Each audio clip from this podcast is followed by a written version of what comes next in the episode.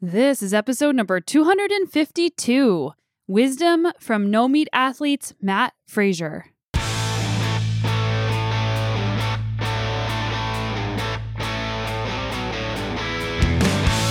Welcome to the Sonia Looney Show.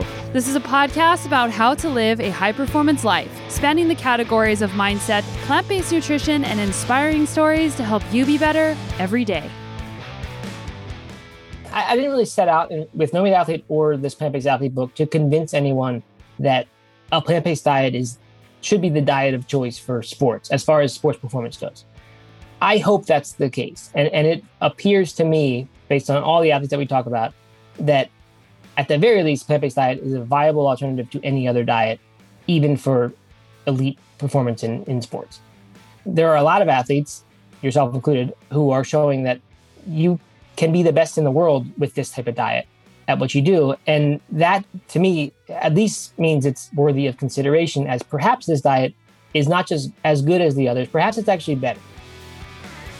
Yes, I said be better every day, not be perfect every day. And that is just a little slice of something to think about because a lot of times we do strive for perfection. And while there is absolutely nothing wrong with wanting everything to be a best case scenario, sometimes perfectionism can stop you from getting started, or it could even make you feel less satisfied with the work that you're doing because you're always comparing yourself to some impossible standard. So instead of striving for perfect, strive for the pursuit of better.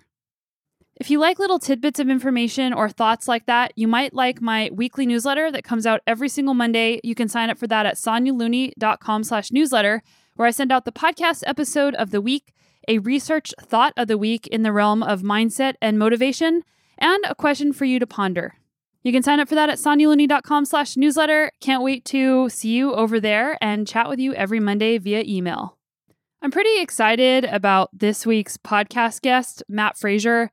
He is somebody who I've been following for a very long time, dating way back to when I started changing my diet in 2012, 2013 realm. Matt started dabbling in vegetarianism in 2009 and went on to become a vegan ultramarathoner. He's ran 100 mile running races. He's an author, he's an entrepreneur, and a plant based diet advocate. You may have heard of No Meat Athlete, and he is the founder of No Meat Athlete, which is a community online that provides the tools for thriving on a plant based diet and how athletes can be at their very best with this type of nutrition. They also have in person communities spread out around the world. And No Meat Athlete was a resource that I used whenever I was changing my diet, and I still refer to it now. There's a lot of free resources on there, very in depth tools. So, whenever people ask me, How do I change my diet? that is one of the first places I send them. And he's gone on to found and co found multiple companies, including 80 20 Plants, which is like having a plant based dietitian in your pocket that coaches people one on one to change their diets. And he also has found his supplement company, Complement. And those two companies and the No Meat Athlete empire will be talked about at a later episode with the CEO of No Meat Athlete, Matt Tolman, not to be confused with Matt Frazier. Matt is known for his No Meat Athlete Radio podcast, which you should def- definitely check out, and his books, which have sold over 125,000 copies in five languages. His work has also been featured in books like Rich Roll's Finding Ultra, Brendan Braziers Thrive, and Seth Godin's What to Do When It's Your Turn. In addition, Sports Illustrated called the No Meat Athlete Cookbook one of the best health and wellness books. Those are a lot of impressive accolades, and they are well earned as I have actually read all of those books and seen his work throughout. And now he's back with a new book, The Plant Based Athlete, written in collaboration with Robert Cheeke. You might have heard Robert on the podcast last month, where I invited him to talk about co writing this book with Matt and his journey with this book. He is a vegan bodybuilder, but this book guides those interested in making the important shift to a plant based diet and how to do so with the best, most transformative results, and a lot of research and information backed by experts in the field. The book also goes into a day in the life of many different types of world class athletes, including how they made these changes, what these changes are doing in their lives, what a food plan would look like for the day, and also recipes. I'm hugely honored to be featured in this book alongside some of these other athletes It still doesn't even feel real that they would include me in this book, and I'm so honored and humbled for the opportunity. So make sure you check out the book, The Plant Based Athlete, if you are interested in adding in maybe a few plant based meals or just adding in some plant based nutrition. And also, if you're just curious about how other people are doing it. In this week's episode, I catch up with Matt on the creation of No Meat Athlete, a deep dive into what you need to know about protein, carbs, macros, and how not to worry so much about what people think. This podcast episode is not just about plant based nutrition because we've done that many, many times over on the podcast. I really wanted to get into who is behind No Meat Athlete, what makes Matt tick, what challenges he's faced along the way with success and metrics and just about what other people think as a public figure. So I think you'll get a lot out of this episode, and you might just want to try a plant based diet for a day or a meal. And if you want to join my community, hop on over to Plant Powered Academy on Facebook to join our group. We have over 2,000 members, and it's just a community of collaboration where people can help each other out, trading information, asking questions. And people have even asked questions like How do I plan for a bike packing trip and eat plant based? Or How do I feed plant based to my kids? So there's a variety of information over there. And if you're looking for a super easy, simple cookbook, I have my own digital cookbook called the Plant Powered Academy that you can get at moxieandgrit.com. The recipes are designed for athletes, and the recipes are also designed to take very little time cooking. And I don't know about you, but I have a one year old. And even before that, I didn't even have much time to cook. So I tried to make things as simple and easy and delicious as possible. And people love most of the recipes in that book. So go to moxieandgrit.com and check out the Plant Powered Academy digital cookbook. Key takeaways you're going to get from today are how Matt created No Meat Athlete and the importance of trying things, of checking out opportunities, of lifting up rocks and seeing what's there. Key takeaways you're going to get today there are things like how Matt created No Meat Athlete and how important it is to explore your curiosity, how to get contemplation into motion, because many of us have ideas in our heads, but we never actually act on them. How to not worry so much about what other people think, which is really challenging. The differences in nutritional needs between a sedentary person versus an athlete on a plant based diet we talked about carbs and weight loss and why plant based diets are good for performance. I hope you guys enjoyed this episode. And before we get into it, I just want to say thank you to our podcast sponsor, Gruvi. Gruvi is a non alcoholic beverage company and they make some really incredible choices. So, whether you are looking to quit drinking completely or just reduce the amount of alcohol and still have something special to grab whenever you want to celebrate or just unwind, check out Gruvi. I really like their Prosecco, their pale ale, and their stout. Those are my favorites. Those are things that I reach for almost on a daily basis. And I have to say that having good non alcoholic options has significantly reduced the amount of alcohol I drink. I barely drink alcohol anymore because I can scratch the itch of wanting something tasty and that is a earthy treat. And I love that I can wake up in the morning and not take away from my health, not take away from my training, and just feel good. So check out Gruvi. Go to Get Gruvi. That's G E T G R U V I dot com and use the code Sonia10 to get 10% off. And I know a lot of my Colorado pals are listening. They have a pop up store in Denver right now. So make sure that you check that out. That way you can taste some of these delicious options. All right, so let's get into today's episode with Matt Frazier.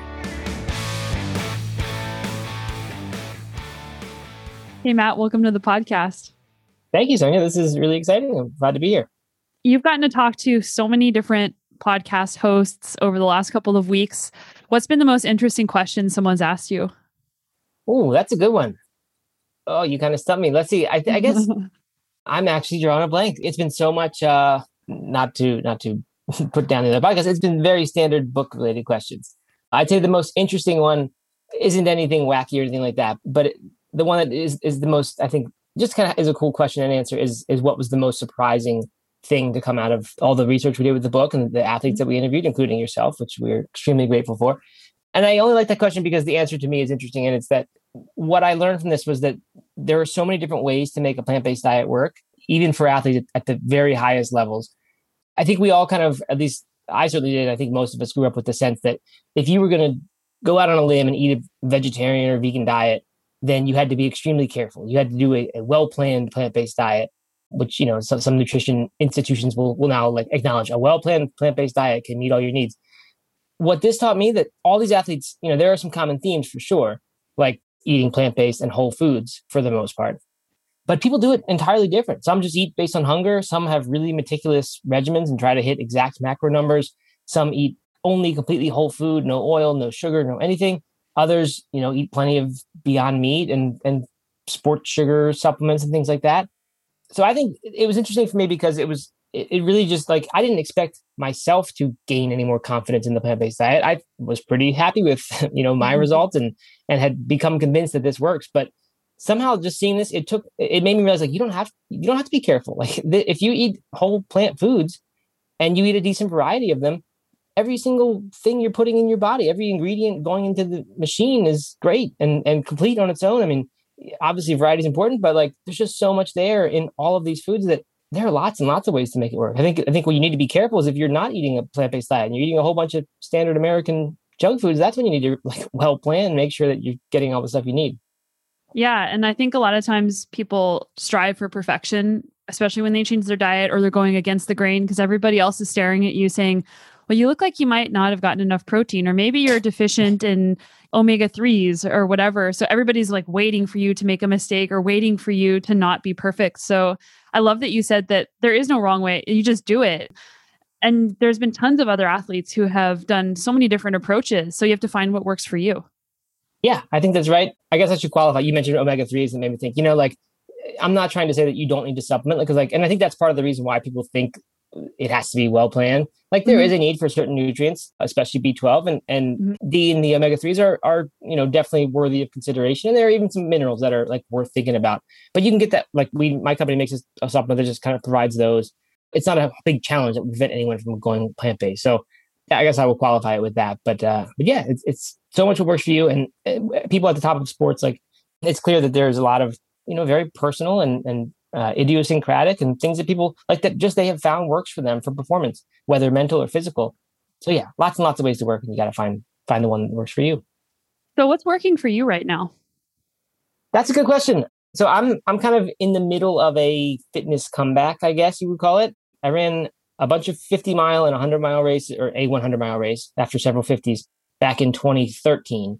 And then after that, I kind of like lost a whole lot of my motivation for running I had qualified for Boston, which was like a big goal of mine, and then I had gotten to the ultras and did 100, which my was my other big like impossible goal for me. I thought, and after that, I was not expecting to like completely just lose motivation for running. I just had no no more goal that I wanted to do. So I went a few years where I was just like, you know, doing different things, playing soccer, doing martial arts, trying different things, but never really found something that felt like this is really sticking. So then when COVID and the quarantine, I was really out of shape up until like December when I got into kettlebell training and uh, I've just loved it since then. It's been awesome and you know really different to kind of be like a strength athlete. I don't know if you'd call it an athlete, but I guess I would in, in the broad definition that I tend to use athlete because everyone comes to me and is like, "Well, I'm not an athlete," but you are. I mean, if, you, if you're working out a couple times a week, to me that's that's way more athletic than a whole lot of people. So, so I've been doing that, and I was I had put on some body fat during that time when I was just not doing that much except for making fresh pasta and all that kind of stuff like, like a lot of us did during that period. And so I've been trying to lose fat since then, which is weird for me because I was always someone who who had trouble keeping weight on, and I would be always trying to get more and more calories. But recently, I've been thinking like, I'd like to lose some fat, gain some muscle, look a little better, all that. So I've been doing this thing called the Warrior Diet, or at least a plant based adaptation of it. It sounds from the name like it would be like some paleo meat heavy thing, but it's really not that at all. It's just based on the idea, and it's really just a theory. It's not. It's not a big like empirically studied diet. It, it's just someone's theory that like a way that a lot of like warriors in the past would eat would be very small, kind of the, eat the gathered foods during the day, the fruits, the vegetables, little things, and then have the kind of feast thing, one big meal at the end of the end of the day. Mm-hmm. So I've been drinking like vegetable juice or a lot of intermittent fasting and not really eating till noon each day usually. And then it starts with vegetable juice, then some fruits, maybe by afternoon some some nuts or something like that. But very very low calories in the day compared to what I used to eat. And then in the evening, one big meal and sometimes two big meals because with plant based it's just hard to get a really huge meal because plant-based foods are so calorically not dense. It's hard to take in a whole lot of calories before you fill up, which is cool in many ways, a good thing for if you're trying to lose weight. But I'm finding like I, I usually need to get a little bit more calories than I can get in one plant-based meal. So I end up eating two kind of around late late lunch, early dinner time. And you know, it's it's working for me because it's new and exciting and it's fun and I it's just it, like I said, it's kind of a story, but like it's fun to buy into this warrior warrior idea. Feel like I'm, you know, eating eating in a way that's really burning, and it is burning fat really fast. So you know, I, I don't want to say it's working; it's my long term diet, but, but, right now it's exactly what I need. I'm, I'm loving it, and it's fun, and I, my energy's great, and uh, I can see the results.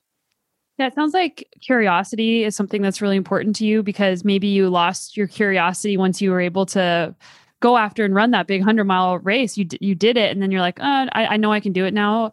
And then same with you know trying kettlebells and trying out the your warrior diet which people should definitely sign up for your email newsletter and your podcast. That's why i asked this question because I, I follow all those things closely and i think it's really okay. interesting. Cool.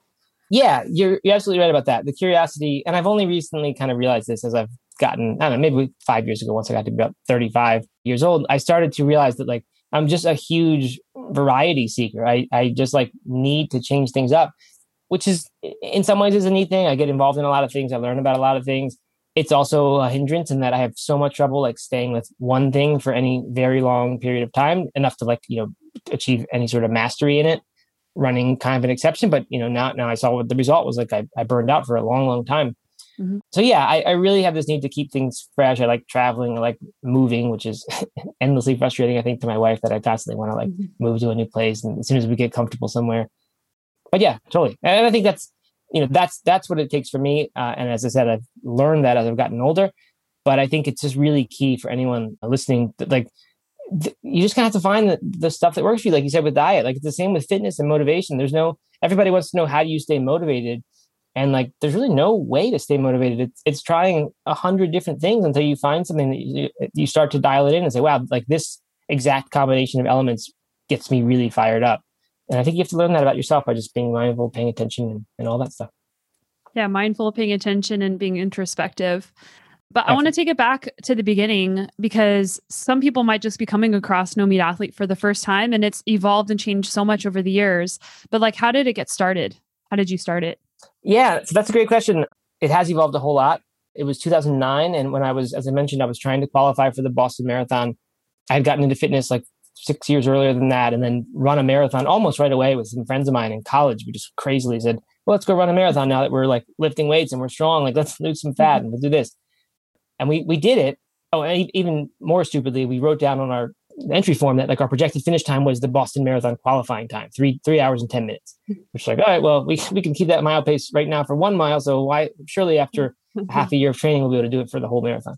So we missed that goal by hundred minutes, and I didn't really expect it to happen, but I that lit a fire in me that said like, wow, like if I could actually do that, like what would that actually take to achieve that goal? How what kind of shape would I have to be in, and mentally and physically, like what what just what kind of person would I have to be to do that?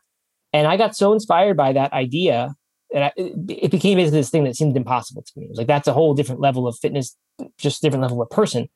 And you know, like you said, like that that impossibility, that curiosity got got me really excited. So I, I went like five years improving, got better and better, and then I got within ten minutes of that time, and sort of started to plateau. And that's when I just got this ethical urge, just to do some like books and things I was reading, to become vegetarian, not a vegan. Didn't didn't really know what that was but I wanted to be vegetarian. And so I started looking around for information on the internet. This was 2009. And I just couldn't really find very much that was at all useful to me as far as like giving me reassurance that I could make this work or, or tips for how to do it. Anything that I could find was, was very like kind of pushy and preachy or, or not very scientific at all. And so I said, well, this will be a cool experiment. I'm just going to do it and I'm going to start writing about it. And I thought of this name, No Meat Athlete, and I started literally just like training journal, nutrition journal kind of stuff on there putting recipes up. And then the great thing happened is, is, that it worked. It worked really well for sports, which I was not expecting at all. That was not the reason I did it. Uh, and I ended up taking the final 10 minutes off my marathon time just like six months after that. So now a lot of people were kind of following my story and all that. And that, that obviously kind of gave it the, the boost it needed to take off. So yeah, like, and then really only like a year after that, it became my full-time job. I quit grad school just to do No Meat Athlete full time and, uh, got some book deals, got a lot of speaking engagements, started a supplement company, as I said. I don't, it's just crazy. I mean, 12 years have just blown by doing this. But I think we have something like a thousand articles now, 365 podcast episodes, a bunch of no meat athlete groups around the country and actually around the world that meet up and go for runs and then go eat plant based food somewhere. So it's really just, it's kind of grown into this community movement, whatever you want to call it, that uh, was totally unexpected. But I'm very grateful that it, that it has all worked out like that. Yeah, it's really inspiring to hear how that's grown over time. And also just the sense of like agency that you have and that sense of courage of, well, I'm, you know, I'm curious, I'm going to do this, but I'm actually going to do it. I'm not just going to wonder about it. And I think for a lot of people, they think things like, well, I'd love to run a marathon or I'd love to ride my bike 100 miles or I'd love to try a plant based diet, but they don't feel comfortable actually, you know, turning their thought into an action and moving down the path. So, you've done this many times like what advice do you have for people who want to make changes but can't get their you know their contemplation into motion? Yeah so that's a really great question and i i love that you are so into this stuff. I remember in your story in the in our books plant-based athlete just how much of of what you do is really about mental toughness and and just kind of having the right beliefs in your head instead of the wrong kind of talk. And i think that's what this really comes down to. I get a lot of people who like reach out on twitter or facebook or whatever and say like hey i'm really interested in this plant-based diet but I'm just kind of worried about losing weight or like I'm worried about this or this other thing. And none of these are like fatal things, but I think people are really concerned about that if they were to try this and it wouldn't work. Like I guess for me, if that happens, it's like, okay, well then it didn't work. And then I'll just adjust it or I'll go and do the opposite thing and, and see if that one works. But I think people don't want to do that. I think there's a lot, maybe it has to do with the social media world that I'm not that much a part of anymore. I mean, No Meat Athlete is on there and I'm on there a little bit nowadays, but just I don't really get involved in it the way a lot of people do. I think there's this big thing about looking good and saving face and not failing. So I, as corny as it sounds, I think it comes down to like redefining failure. What what you know what what means failure to you? Eh, trying a bunch of stuff and having one out of a hundred things work really well and stick and become like your one of your big life's purpose things that you do. Those 99 times i guess they didn't they didn't work but that doesn't mean that the whole process was a failure. That's that's what it takes to make it successful.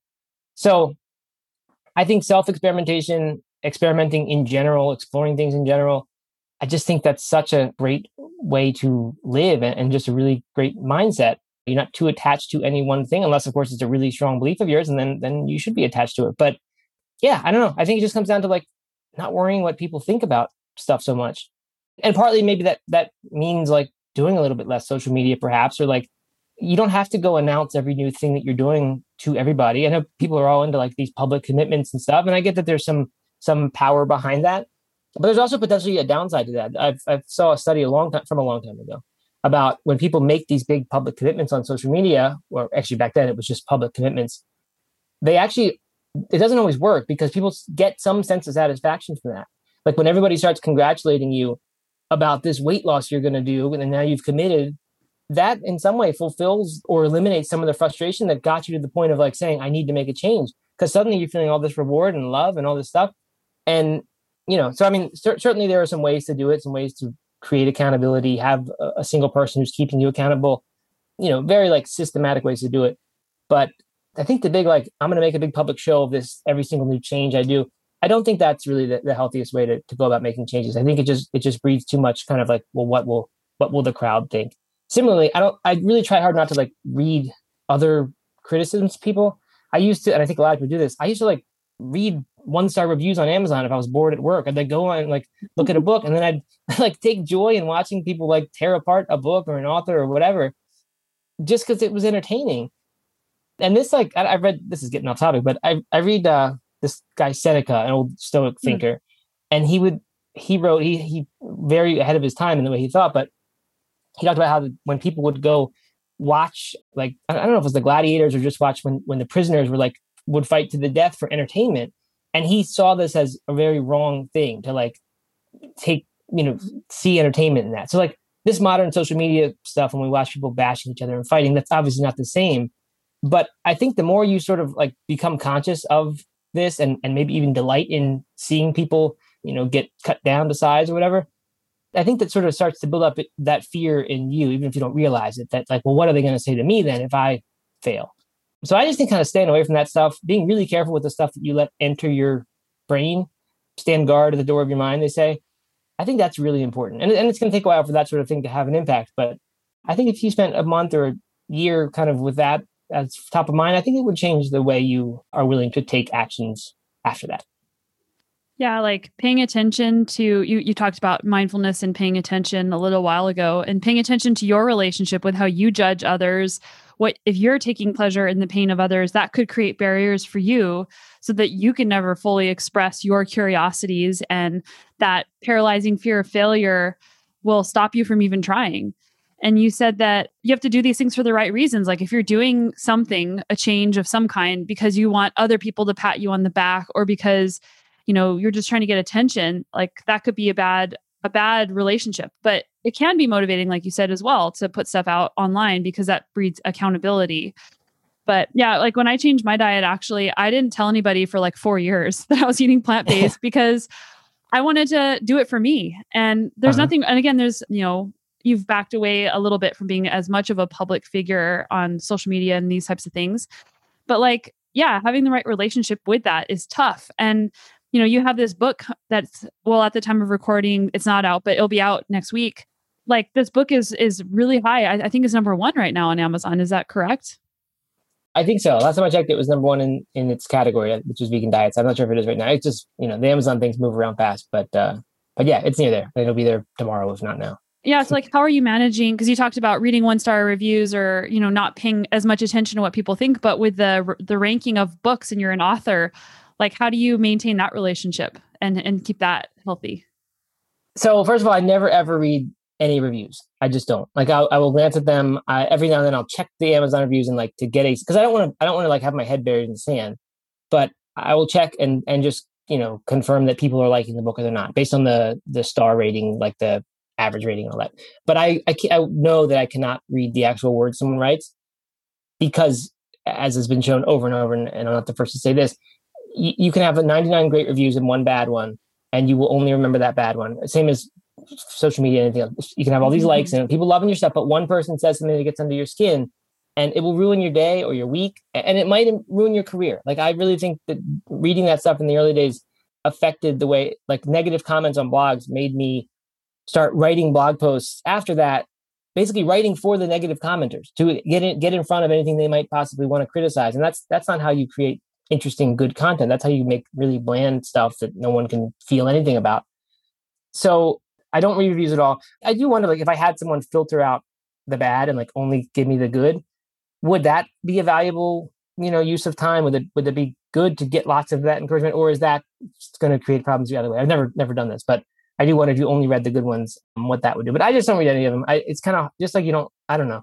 I don't like listening to myself, like a lot of people don't. I don't like watching videos of myself it just feels weird. You get too much inside your head. And, and I have heard of the same thing if I read anything about my stuff. So even like, it's weird. Like if I get in a magazine article or something, even an article that's mostly about me, I don't like to read it. I just, it's just, I don't know what the feeling is, but I just skim it really quickly and just like see it. And then I don't, I don't know. So yeah, I guess I just sort of stay away from that stuff. And that really helps. As far as the Amazon rankings, it, that's kind of easy because they don't really focus on the worst selling books. There's no if, if they had a list of those, it would be hard to see those.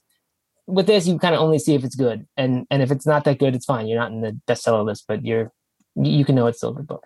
So uh, yeah, so that part's not too hard. But certainly, you know, there are going to be criticisms and things like that. And I think a lot of it for me has just come from experience. Just this is the third time around writing a book, and I've kind of gotten to realize that like the good stuff doesn't really matter that much, and the bad stuff doesn't really matter that much. Neither, neither one really makes that big of a difference, other than today or tomorrow. Soon enough, it won't really won't really matter that much. So ultimately, you just got to make stuff that that you know is good.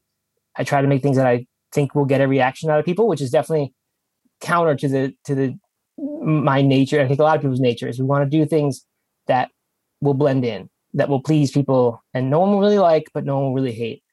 And I try really hard to make sure that I don't get in, sucked into that. And I try to make sure I do have things that will that will get a reaction from people. And that, that's kind of about it, I think. Yeah, there's so much wisdom and all those things you just said. And certainly everybody listening goes through, you know, worrying about what other people think, or if you're a creator, especially like making sure that you're creating or, or writing or doing whatever it is because you want to do it, not to do it to please other people. And that can be mm-hmm. so challenging yeah, thank you for sharing that wisdom because it's something that I have to remind myself of all the time as well. Yeah, I mean, me too. Like it's, I've by no means mastered this stuff. This is this is the, what I've picked up is like what makes me able to keep doing it. But yeah, it, it is it is an ever evolving challenge for me to be able to keep putting out content. So before we get into the plant-based athlete book, I want to ask you about the No Meat Athlete cookbook. Sure. Yeah, I, I, have that cookbook. I think it's a fantastic cookbook. Was was that your first cookbook? I think was. Yeah, I had put I had put 50 or so recipes in my first book. And it's funny, those were like those were the recipes that I made when I was first getting into this. Like the first I think I wrote that book after about 3 years of being vegetarian, after one of being vegan. And they were just like a lot of those recipes were things that I had been because I'd kind of been into cooking before that, before I went vegetarian. It was sort of like my my big hobby. I think if I hadn't done No Meat I would have done some sort of cooking thing, and ultimately I kind of did, but but it wasn't the way I expected. And so the first book's recipes were the ones that were I still more often eat those every day.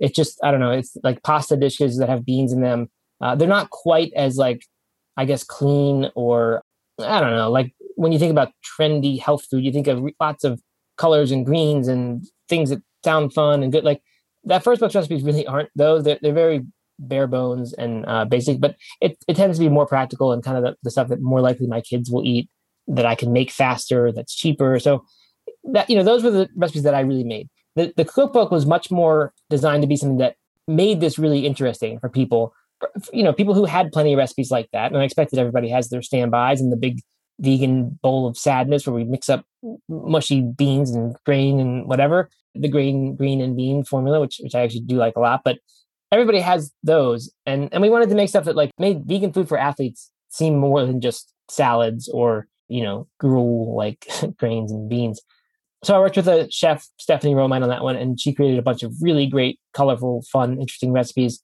and many some of those i contributed but by far that was mostly her work and i was involved with like testing and feedback and vision. But but many of those were her recipes. I don't want to take credit for those by any means. Yeah, the testing and feedback part of creating recipes is a long yeah. process. yeah, absolutely. It is. It's long, and I think it's also, at least for me, like it was important because I really do think a lot about the tone of our content, everything we put out at No Meat Athlete, and who it's for. And I always want the stuff to be like accessible and welcoming and like if a person who wasn't yet vegan saw this recipe, would they be interested in making it, shopping for these ingredients, and then eating it? And if the answer is no, if it's like just kind of for, you know, vegan veggie nerds, then it's not really, it's not really a no meat athlete thing, you know, and I'm fine with that stuff. I love that stuff now and then. But that's just not who we are making content for. I, I want to make content that will like maybe be gateway vegetable content, yeah. gateway vegan meals for people. So I try really hard to make sure things are like family friendly, and accessible and cheap and you can find the ingredients and and all that stuff yeah and you give away so much on the no meat athlete website. Like it's just there's so much free information out there. Thanks. Yeah, yeah. i mean that's that's important. It's certainly it's part of the strategy right? I don't want people to think it's like i'm just purely a great person. I just give away everything i possibly can. But i do think that's these days especially like that's the way that you you make a successful business where you can sell things is you give away tons and tons of stuff, way more than you used to have to, I think. And that's how you get people to trust you and believe you. And, and it's not it's not a trick, it's not fake, it's real. You give away some of your very, very best stuff and as much as you possibly can. And that's how people, you know, you'll find people who who really like it and, and just always want more than that. So yeah, it, feels good to be able to do that. And that's certainly probably the, the most important impact No Athlete has had is our free content, much more than, you know, paid training programs and things like that. So yeah, I appreciate that. It's, it's good to hear because it's it's rewarding.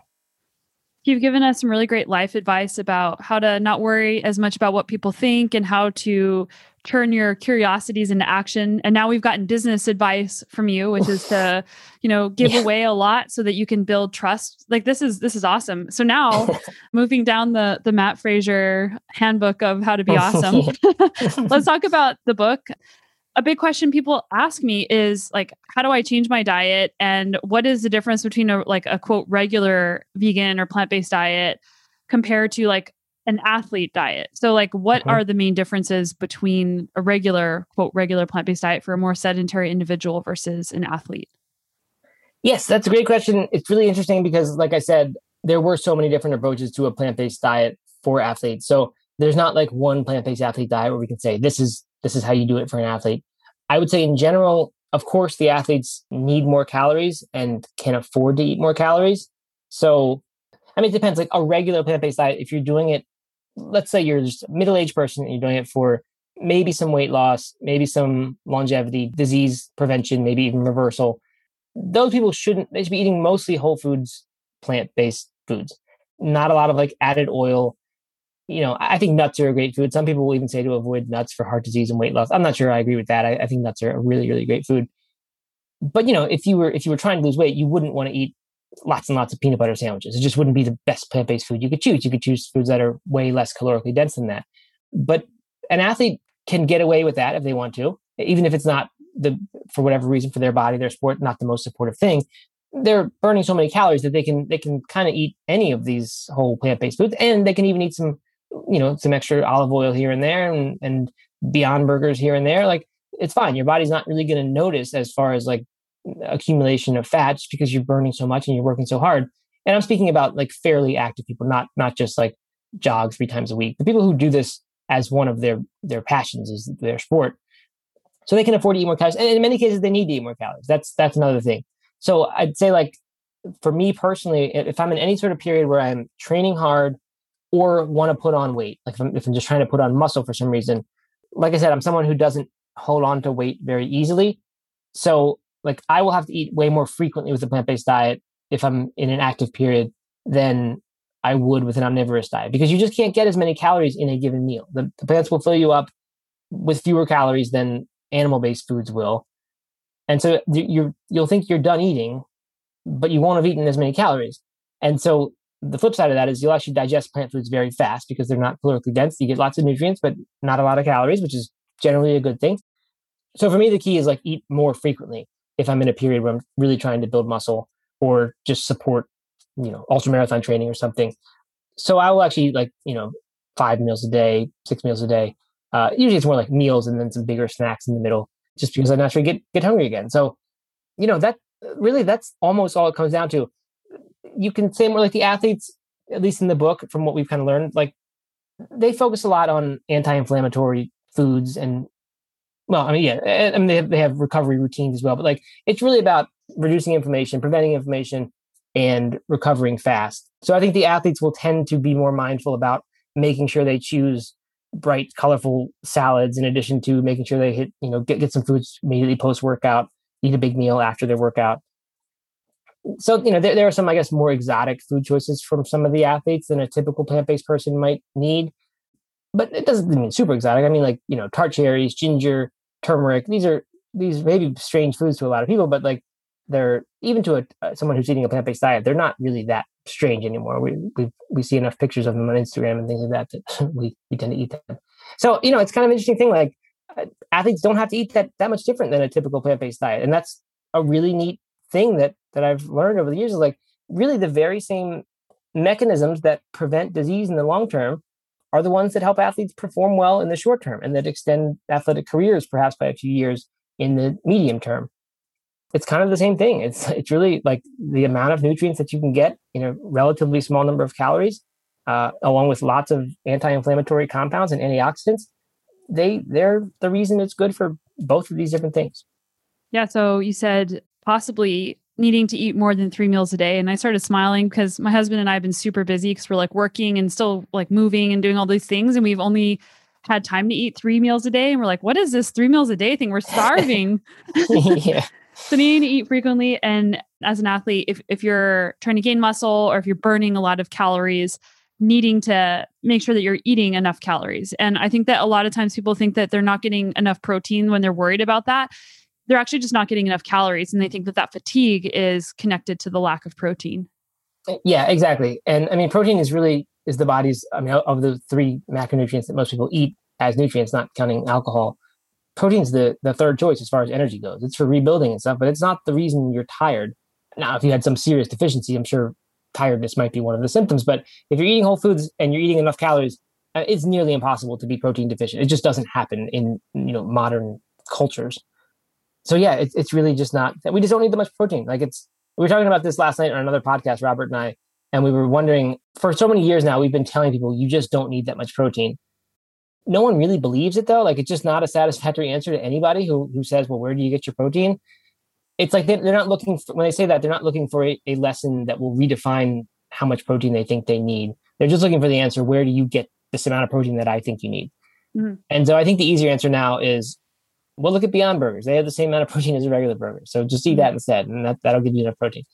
Not that that's what I think anyone should do as their go-to nutrition choice, but I'm starting to think that that's the better answer to where do you get your protein. It's like, well, there are now vegan versions of all those all those animal foods that you think you're getting mm-hmm. your protein from, and they have the same amount of protein. So like, that's where you get it.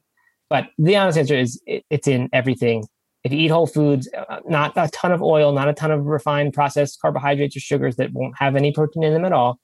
You know, if you're just eating regular foods, they're packaged very nicely with a nice amount of protein, usually 10% to 15% of calories. That's where most top athletes are trying to end up with their protein ratio. It's really not hard. I mean, if you're worried about it, focus on beans, nuts, seeds, certain whole grains, seitan, which is like a, a part of a grain, I guess it's part of wheat. It's the protein in wheat. Tempeh, tofu, those are the big ones. But like, you don't need to eat the soy products if you don't want them. You don't need to eat seitan if you don't want it.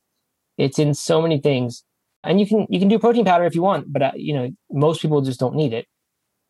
But but it's there. So I mean, there's just so many ways to get protein if if that's your concern or that's your hang up. It, it really shouldn't be anymore. Yeah, and I think people eating non plant based diets don't track their protein. And then as soon as you're eating a plant based diet, people are all of a sudden concerned with tracking protein. So, you know, my question for people is like, well, how much protein do you think you need and how much are you currently getting? Uh-huh. And a lot of times people don't know. But, you know, media, like I, I, I was laughing because there was some McDonald's ad I heard on the radio yesterday and it was like, blah, blah, blah, you know, X grams of protein. And that was it. yeah, it's crazy. Like, it's it's an obsession, and I I like to think that people are becoming more mindful and like we're, we're moving past that or, or maybe maybe even one day getting to the point where people start to view protein as this evil thing the way carbs and fat each got vilified uh, mm-hmm. not not that i think protein is evil by any means. It, it's like everything else. It's just what it should be. But i guess maybe that's what it needs for people to like have have finally put protein on on the same level as the other nutrients is for people to realize that it's too much is really a bad thing. And, and perhaps is is the reason red meat is linked to different types of cancers. You know very likely that is due to the fact that that some meats stimulate and the protein in meat specifically and the protein in dairy products just animal animal protein in general stimulates levels production of, of igf-1 insulin like growth factor 1 which is a hormone that helps you know animals and babies and kids grow but you're just not supposed to have that much protein as you get older and so that that growth once it's no longer used for the growth of your body, it contributes to the growth of tumors and things like that. So that story about protein, I, I do think needs to be told. I'm not sure if it ever will, or if it's just kind of too much for most people to to get or want to hear. But yeah, I, I really think like people get too much protein, and, and if they didn't get so much, they'd be healthier. And I'm just going down the macronutrient list here. Carbohydrates is another thing that people are afraid of, especially like when they're trying to lose weight or quote get cut. Right. So like what have you learned about carbohydrates in relationship to weight loss because i think a lot of people are concerned with weight loss especially people listening to this podcast yeah so i mean weight loss has never been like my focus area i've certainly learned a little bit about it here and there as needed and like i said i'm recently been focusing on fat loss but i just i meet a lot of people when i've done book tours and things like that who come to me like really excited about having lost 50 or 70 pounds or whatever on the plant-based diet. And the people who have a lot of success losing weight on plant-based diet, by and large, they are doing it with high carb, low fat, low protein plant-based diets. Uh, and so, you know, 70% carbohydrate, perhaps 15% protein, 15% fat, something in that range. So like so much comes down to the choice of carbohydrate. If you eat white flour all the time, if you eat sugar and then you're calling that carbohydrate just, you know, on a level field with potatoes or fruit, then yeah, like a diet like that that's high in that kind of carbohydrate, that stuff goes very easily converts into fat, and it's it's just not going to be helpful. For, and not to mention caloric density. That's probably the bigger factor. Is that when you eat the processed versions of carbohydrates, suddenly what was a non-calorically dense food, meaning again fills you up, provides a lot of volume in your stomach without a lot of calories, that becomes a calorie dense food when you remove the fiber and you remove everything basically except for that that you know sugary usually carbohydrate. So yeah like if if that's what you mean by carbohydrate and that's what you mean by sugar then yes it's bad.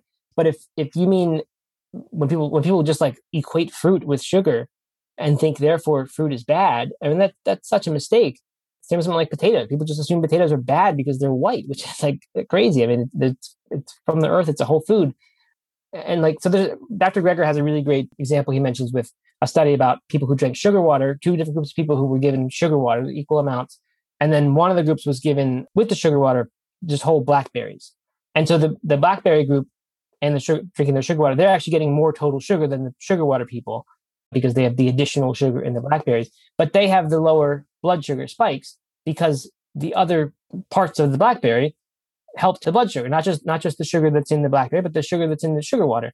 The blackberry is helping to blunt that blood sugar spike. The global burden of disease study in the early 2000s came out looking at like why is our culture so sick or why is our society so sick? What is the problem? And the leading thing, leading lifestyle factor they found that looking at tons and tons of studies was that we don't eat enough fruit. That was the problem. And it's just such the opposite of, of so much of the rhetoric on the internet that is that is anti-fruit, saying fruit is sugar, uh, until we shouldn't have it. So yeah, I mean, like I said, if you look at plant-based weight loss diets, the ones that are successful, by and large, are the ones that are high carb, low fat. If you have lots of carbs and lots of fat, which I think a lot of people do, that typically does not result in weight loss. It seems like one path or the other. You can lose you can lose fat with you lose weight with a high fat, low carb diet or a high carb, low fat diet. Perhaps where people mess up, I think, is they'll try to do high carb, low fat, but they won't actually eat low fat. They'll still have too many indulgences, too much olive oil or whatever, and they'll eat more fat than they realize. Or they'll make carbohydrate choices that aren't whole, complex carbohydrates. They'll end up choosing refined, simple carbohydrates. So I think a lot of it really is just sort of a, a confusion around what we're talking about when we talk about healthy carbohydrates rather than there being a problem with carbohydrate. Because and if you're an athlete, carbohydrates the body's preferred fuel source.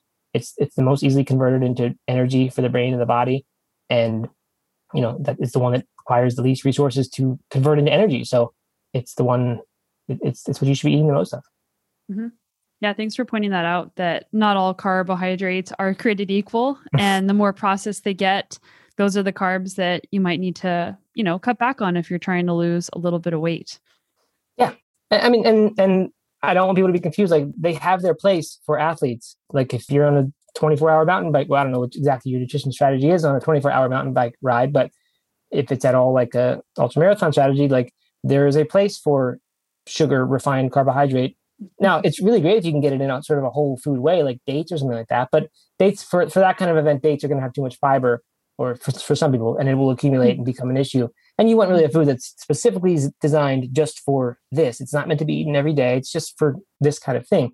So like there is a place for athletes, sometimes around workouts, to eat carbohydrates that are not whole, and not what I'm talking about. But but yeah, but by and large, we're talking about just good whole food sources of carbohydrates. Yeah, and for people interested in how to optimize carbohydrate intake around performance. Like you can listen to any sports nutrition. Well, I have a sports nutrition podcast that I've recorded that I'll link to, but it just talks about how you should, you know, plan that if you're getting closer to especially an endurance event. So, one question I haven't asked that I realized that I should have asked in the beginning is why are plant-based diets helpful for performance? That's a great question. I've kind of alluded to it a little bit with the inflammation issue but before I want to like clarify that, I just want to explain like I, I didn't really set out in, with No Meat Athlete or this plant based athlete book to convince anyone that a plant based diet is should be the diet of choice for sports as far as sports performance goes. I hope that's the case, and and it appears to me based on all the athletes that we talk about that at the very least plant based diet is a viable alternative to any other diet, even for elite performance in in sports. There are a lot of athletes yourself included, who are showing that you can be the best in the world with this type of diet at what you do. And that to me at least means it's worthy of consideration as perhaps this diet is not just as good as the others, perhaps it's actually better. And I don't know if it's better for short term performance in sports. There are a whole lot of endurance athletes who seem to think it is. And I'm starting to see, we're starting to see, but I saw a lot in this book strength athletes, power lifters, strong men, strong women, boxers, people who don't necessarily want a small, light frame like we endurance athletes tend to want. Um, and, and, they're making a plant they're, they're choosing a plant-based diet because of what it does. And they're the best in the world of their sports and they eat a plant-based diet. So to me, the evidence is starting to pile up. There are lots of scientific studies showing that a plant-based diet is definitely not a detriment, is at least as good as an omnivorous diet. You're talking about protein, the effects of plant-based protein versus animal protein on short, short-term performance seems to be no difference and, and you know there, there, are other studies that are just showing that that a plant-based diet is basically on par with the others. Where I think the huge benefit is, is with the longer term impact and effects. And I think some of the most powerful stories that we're seeing are the athletes who their career as a pro is starting to go downhill. Then they turn to a plant based diet and it really rejuvenates, revitalizes their career. And they start performing again at a, at a really high level. And so I think the athletes who begin their careers this way and eat that way the whole time are going to have longer, better, because just because they're longer careers than people who don't do that. So I think that's where one of the huge potential advantages. People who, who will be able to stay at the top of their game longer because they eat a plant-based diet. Uh, Tom Brady, good example. He he doesn't eat a vegan diet or plant-based, but he eats a whole lot of plants in his diet, and he's very famously, you know, setting records and winning Super Bowls at at, a, at an advanced age as far as football players go. So I, I sense that that's like probably where the where we will start, where maybe there will be studies and we'll start to see like you know actual statistics of how many people are choosing this diet versus how many are playing how many years, and we can actually you know do real science and say this is clear that this is a better choice for for longevity of career at least. I, I think I think we'll see that um, before we see you know the majority of athletes eating plant based diets, and but once they are, if they are, then we can say yes, this diet is better for short term performance. But until then, until it's the diet of choice, we just we just can't say. We can say it is very viable alternative. And the other really great thing is like if you're trying to achieve high level high levels of performance in a sport, typically that comes at a trade-off. The way you need to eat, the way you need to live, the way you need to train, it comes at a trade-off with longevity. So like if you want to be a really great ultra marathoner, the choices you're making are probably not the ones that are the ones you want to make if you want to live to be 120 years old you're forcing your body to metabolize a lot more calories, like you needing to take in a lot more so that you can expend a lot more. And that wears out your body, not to mention what, you know, the actual wearing out of the body as you just use it that much. So like there's a trade-off between performance and longevity. The plant-based foods though, to me, they they minimize the the detrimental impact when we talk about because it's so easy to get these nutrients in so few calories. You've got the anti-inflammation stuff happening, you get the antioxidants happening. I think uh, this is just my theory. I mean, I, I think that is going to result in in much less of a trade off. We're seeing the plant based diet in the science is is being shown to be really really great for longevity. So it seems like a natural conclusion would be that therefore, if we eat a plant based diet for our sport, we'll be limiting the downside of really intense performance focus. That one I also don't know, but but it's clear that plant based diets are great for longevity. So that's why I think it's also another one that even if it only performs the same as the other diets, it might be the best choice as far as other factors like how long you live and how how long you live healthily, how long that goes. So to answer your question, though, I know it was a very long preamble, but like I, I think the reason that they work well in the athletes that they do work really well for, I think it has to do with with how fast you can recover. Brendan Brazier is a great example of this. He's the triathlete. He was one of the first ones to be to be writing and talking about eating vegan diet for performance. And uh, he said he when he was in high school, I think he had the sense that he could be a pro athlete, a triathlete, and he started like kind of carefully trying different diets. And he found that by eating what became his thrive diet which was this this you know very high in fresh raw vegetables and fruits and plant-based diet that that's the one that let him recover fastest and therefore get in the most workouts. And if you can get in more workouts than the competition your body's going to adapt faster. The key is you need to be able to do it without coming back you know slightly worse than you were before because you haven't fully recovered because if you do that, you're not going to progress and you're going to get injured and all these things. So, it, you know, it seems that that's it. Like it's recovery. So why why is the recovery there? And it's the anti anti-inflammation story again. So many foods that we eat are anti-inflammatory. So many animal products are pro-inflammatory. So it's not like you even have to make all the exotic choices I mentioned earlier: the ginger, the turmeric, the the tart cherries. You know, nuts and seeds, leafy greens, a lot of stuff is anti-inflammatory. So like if you just eat regular whole food plant-based meals, so much of that stuff is going to be contributing to your recovery, even if you're not really trying to make it do that. So that, my sense is that that's why it's the best. Nutrient density versus caloric density, another thing I've mentioned 20 times by now. That's also just, I think, a big reason. If you can get the nutrients your body needs to recover without having to do the work to digest and metabolize all those calories, it makes sense to me that that would that, that would be one that a diet that works well for sports.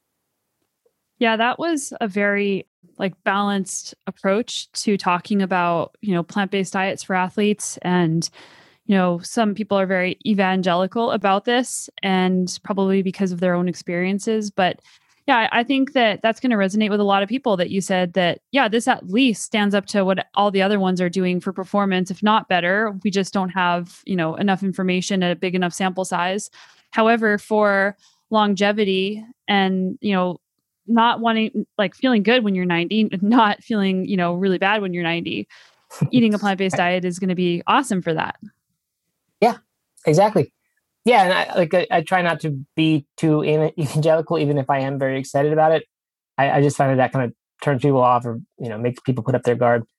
So yeah, I've never really been out to like prove that this diet is the best one. I just I just wanted people to know that it's viable, and and if you're interested in it, there are so many tools that that people like you and people like me have made available. So yeah, like we talked about earlier, give it a try. I mean, if, if it's something that's interesting to you, you don't need to overthink it. You know, you just try it. If it doesn't work out, then then adjust it. You know, or or go back and try something else. Well, Matt, thanks so much for leading by example from the very beginning and continuing to, you know, use your curiosity to grow and evolve and help other people on their journeys along the way. I'm so honored to be a part of this book. And also, I've been a longtime fan of No Meat Athlete. Back when I, I changed my diet in, gosh, I think it was 2012, 2013, started uh-huh. making some shifts, and and there wasn't a ton of information out there at the time. And your information and Brendan Brazier's information was kind of what I turned to. So thank you for that. Oh, that's and, awesome. Thank you. I mean, I, I don't want people, I don't want to let this opportunity go by. Your story is really, really cool too. And I was, I was actually reading it today just to refamiliarize myself. And I said earlier that I hadn't been excited about running, but I, I was reading a story about the mindset and about how, you know, there were these times where you just had to suck it up and go through the mud. And, and the one where, where you said like you thought you were just walking hiking eight hours just to finish the race, knowing you wouldn't be able, or wouldn't even be able to finish, uh, but you just had to get to the spot where you could stop. Something about that, it like it like made me remember what it felt like to be running the only hundred miler that I did, and the I mean, very painful memories, but like very very fond memories of like that's what that's what that day was about, and that's what was so great about that experience. So like this, literally reading your story was was like the first thing in a long time that has that made me think like maybe I would like to do another race like that. I don't know. So wow. thank you for what you're doing. It's it's uh, amazing. We, we need athletes like you who are who are doing what you were doing on a plant-based diet and, and sharing it. Yeah, and you just said like the challenges are the things that mean the most and the things that, right. you know, really get you going and I think with the pandemic and people's events being taken away, it's not like I mean, yeah, it's the the social aspect and having like a goal to train for, but really it's like when you're trying to, you know, put it all out there on the day, like there's something special about that day. There's something special about that that's hard to do in practice. And you can go places on that day that you wouldn't go other days. And those places that you go are what make your life have, you know, more meaning in a lot. Eh, not, you don't always have to be doing really hard things, but that definitely adds some depth to what you can feel and what you think about yourself. So, yeah. Yeah, absolutely. Could not have said it better myself. Well, where can people get the book and where can people follow all things No Meat Athlete? So the book will be available just about anywhere in the US and Canada certainly any big bookstore, hopefully most independent bookstores, obviously online, wherever you want, Amazon, Barnes & Noble, all that stuff, or independent online sites, of course. If you go to book.nomeatathlete.com, there is a, um, a book page that has a bunch of different testimonials from like all these different leaders in the movement, uh, a little bit more detail about what's inside the book, uh, along with some bonuses that Robert and I put together, um, like some meal plans and the special private Q&A just for people who, who get the book before June 19th is the deadline for that. So if you go there, you'll get instructions for like how to forward your receipt onto us so that we can make sure you get all those good bonuses. So that would be the best place to go. But like I said, anywhere books are sold. And then, uh, yeah, all my stuff is at nomeatathlete.com. We're on Instagram at nomeatathlete underscore official. And, uh, and I mentioned my supplement company that is, that's called Complement. It's at lovecomplement.com. And, uh, it's sort of a, a mindful approach to supplementing a plant-based diet without overdoing it. Awesome. So yeah, Complement. Um, I I interviewed Matt Tolman. That'll be coming out probably in about a month after you hear this podcast. If you want to learn more about that. Cool. And also, this podcast is coming out on the 17th. So Matt said the 19th is the deadline for the freebies. And I personally, I bought a copy of the book and I submitted to get the free, all the free stuff. And I was amazed. like there was so many free things that you get with the book and i just kept hitting download download download like this is amazing. So make sure that you lit like if you're listening to this before the 19th make sure that you get the book and submit that receipt. Otherwise you're definitely going to be missing out. Cool. Thank you sonny appreciate it. I hope you enjoyed that episode. Don't forget to smash that subscribe button on your phone so you don't miss future episodes just like these with amazing guests who take time out of their day to help us be better every day. And with that, I'm with you on this journey of personal growth, adventure, and our mission to be better every day. See you next week.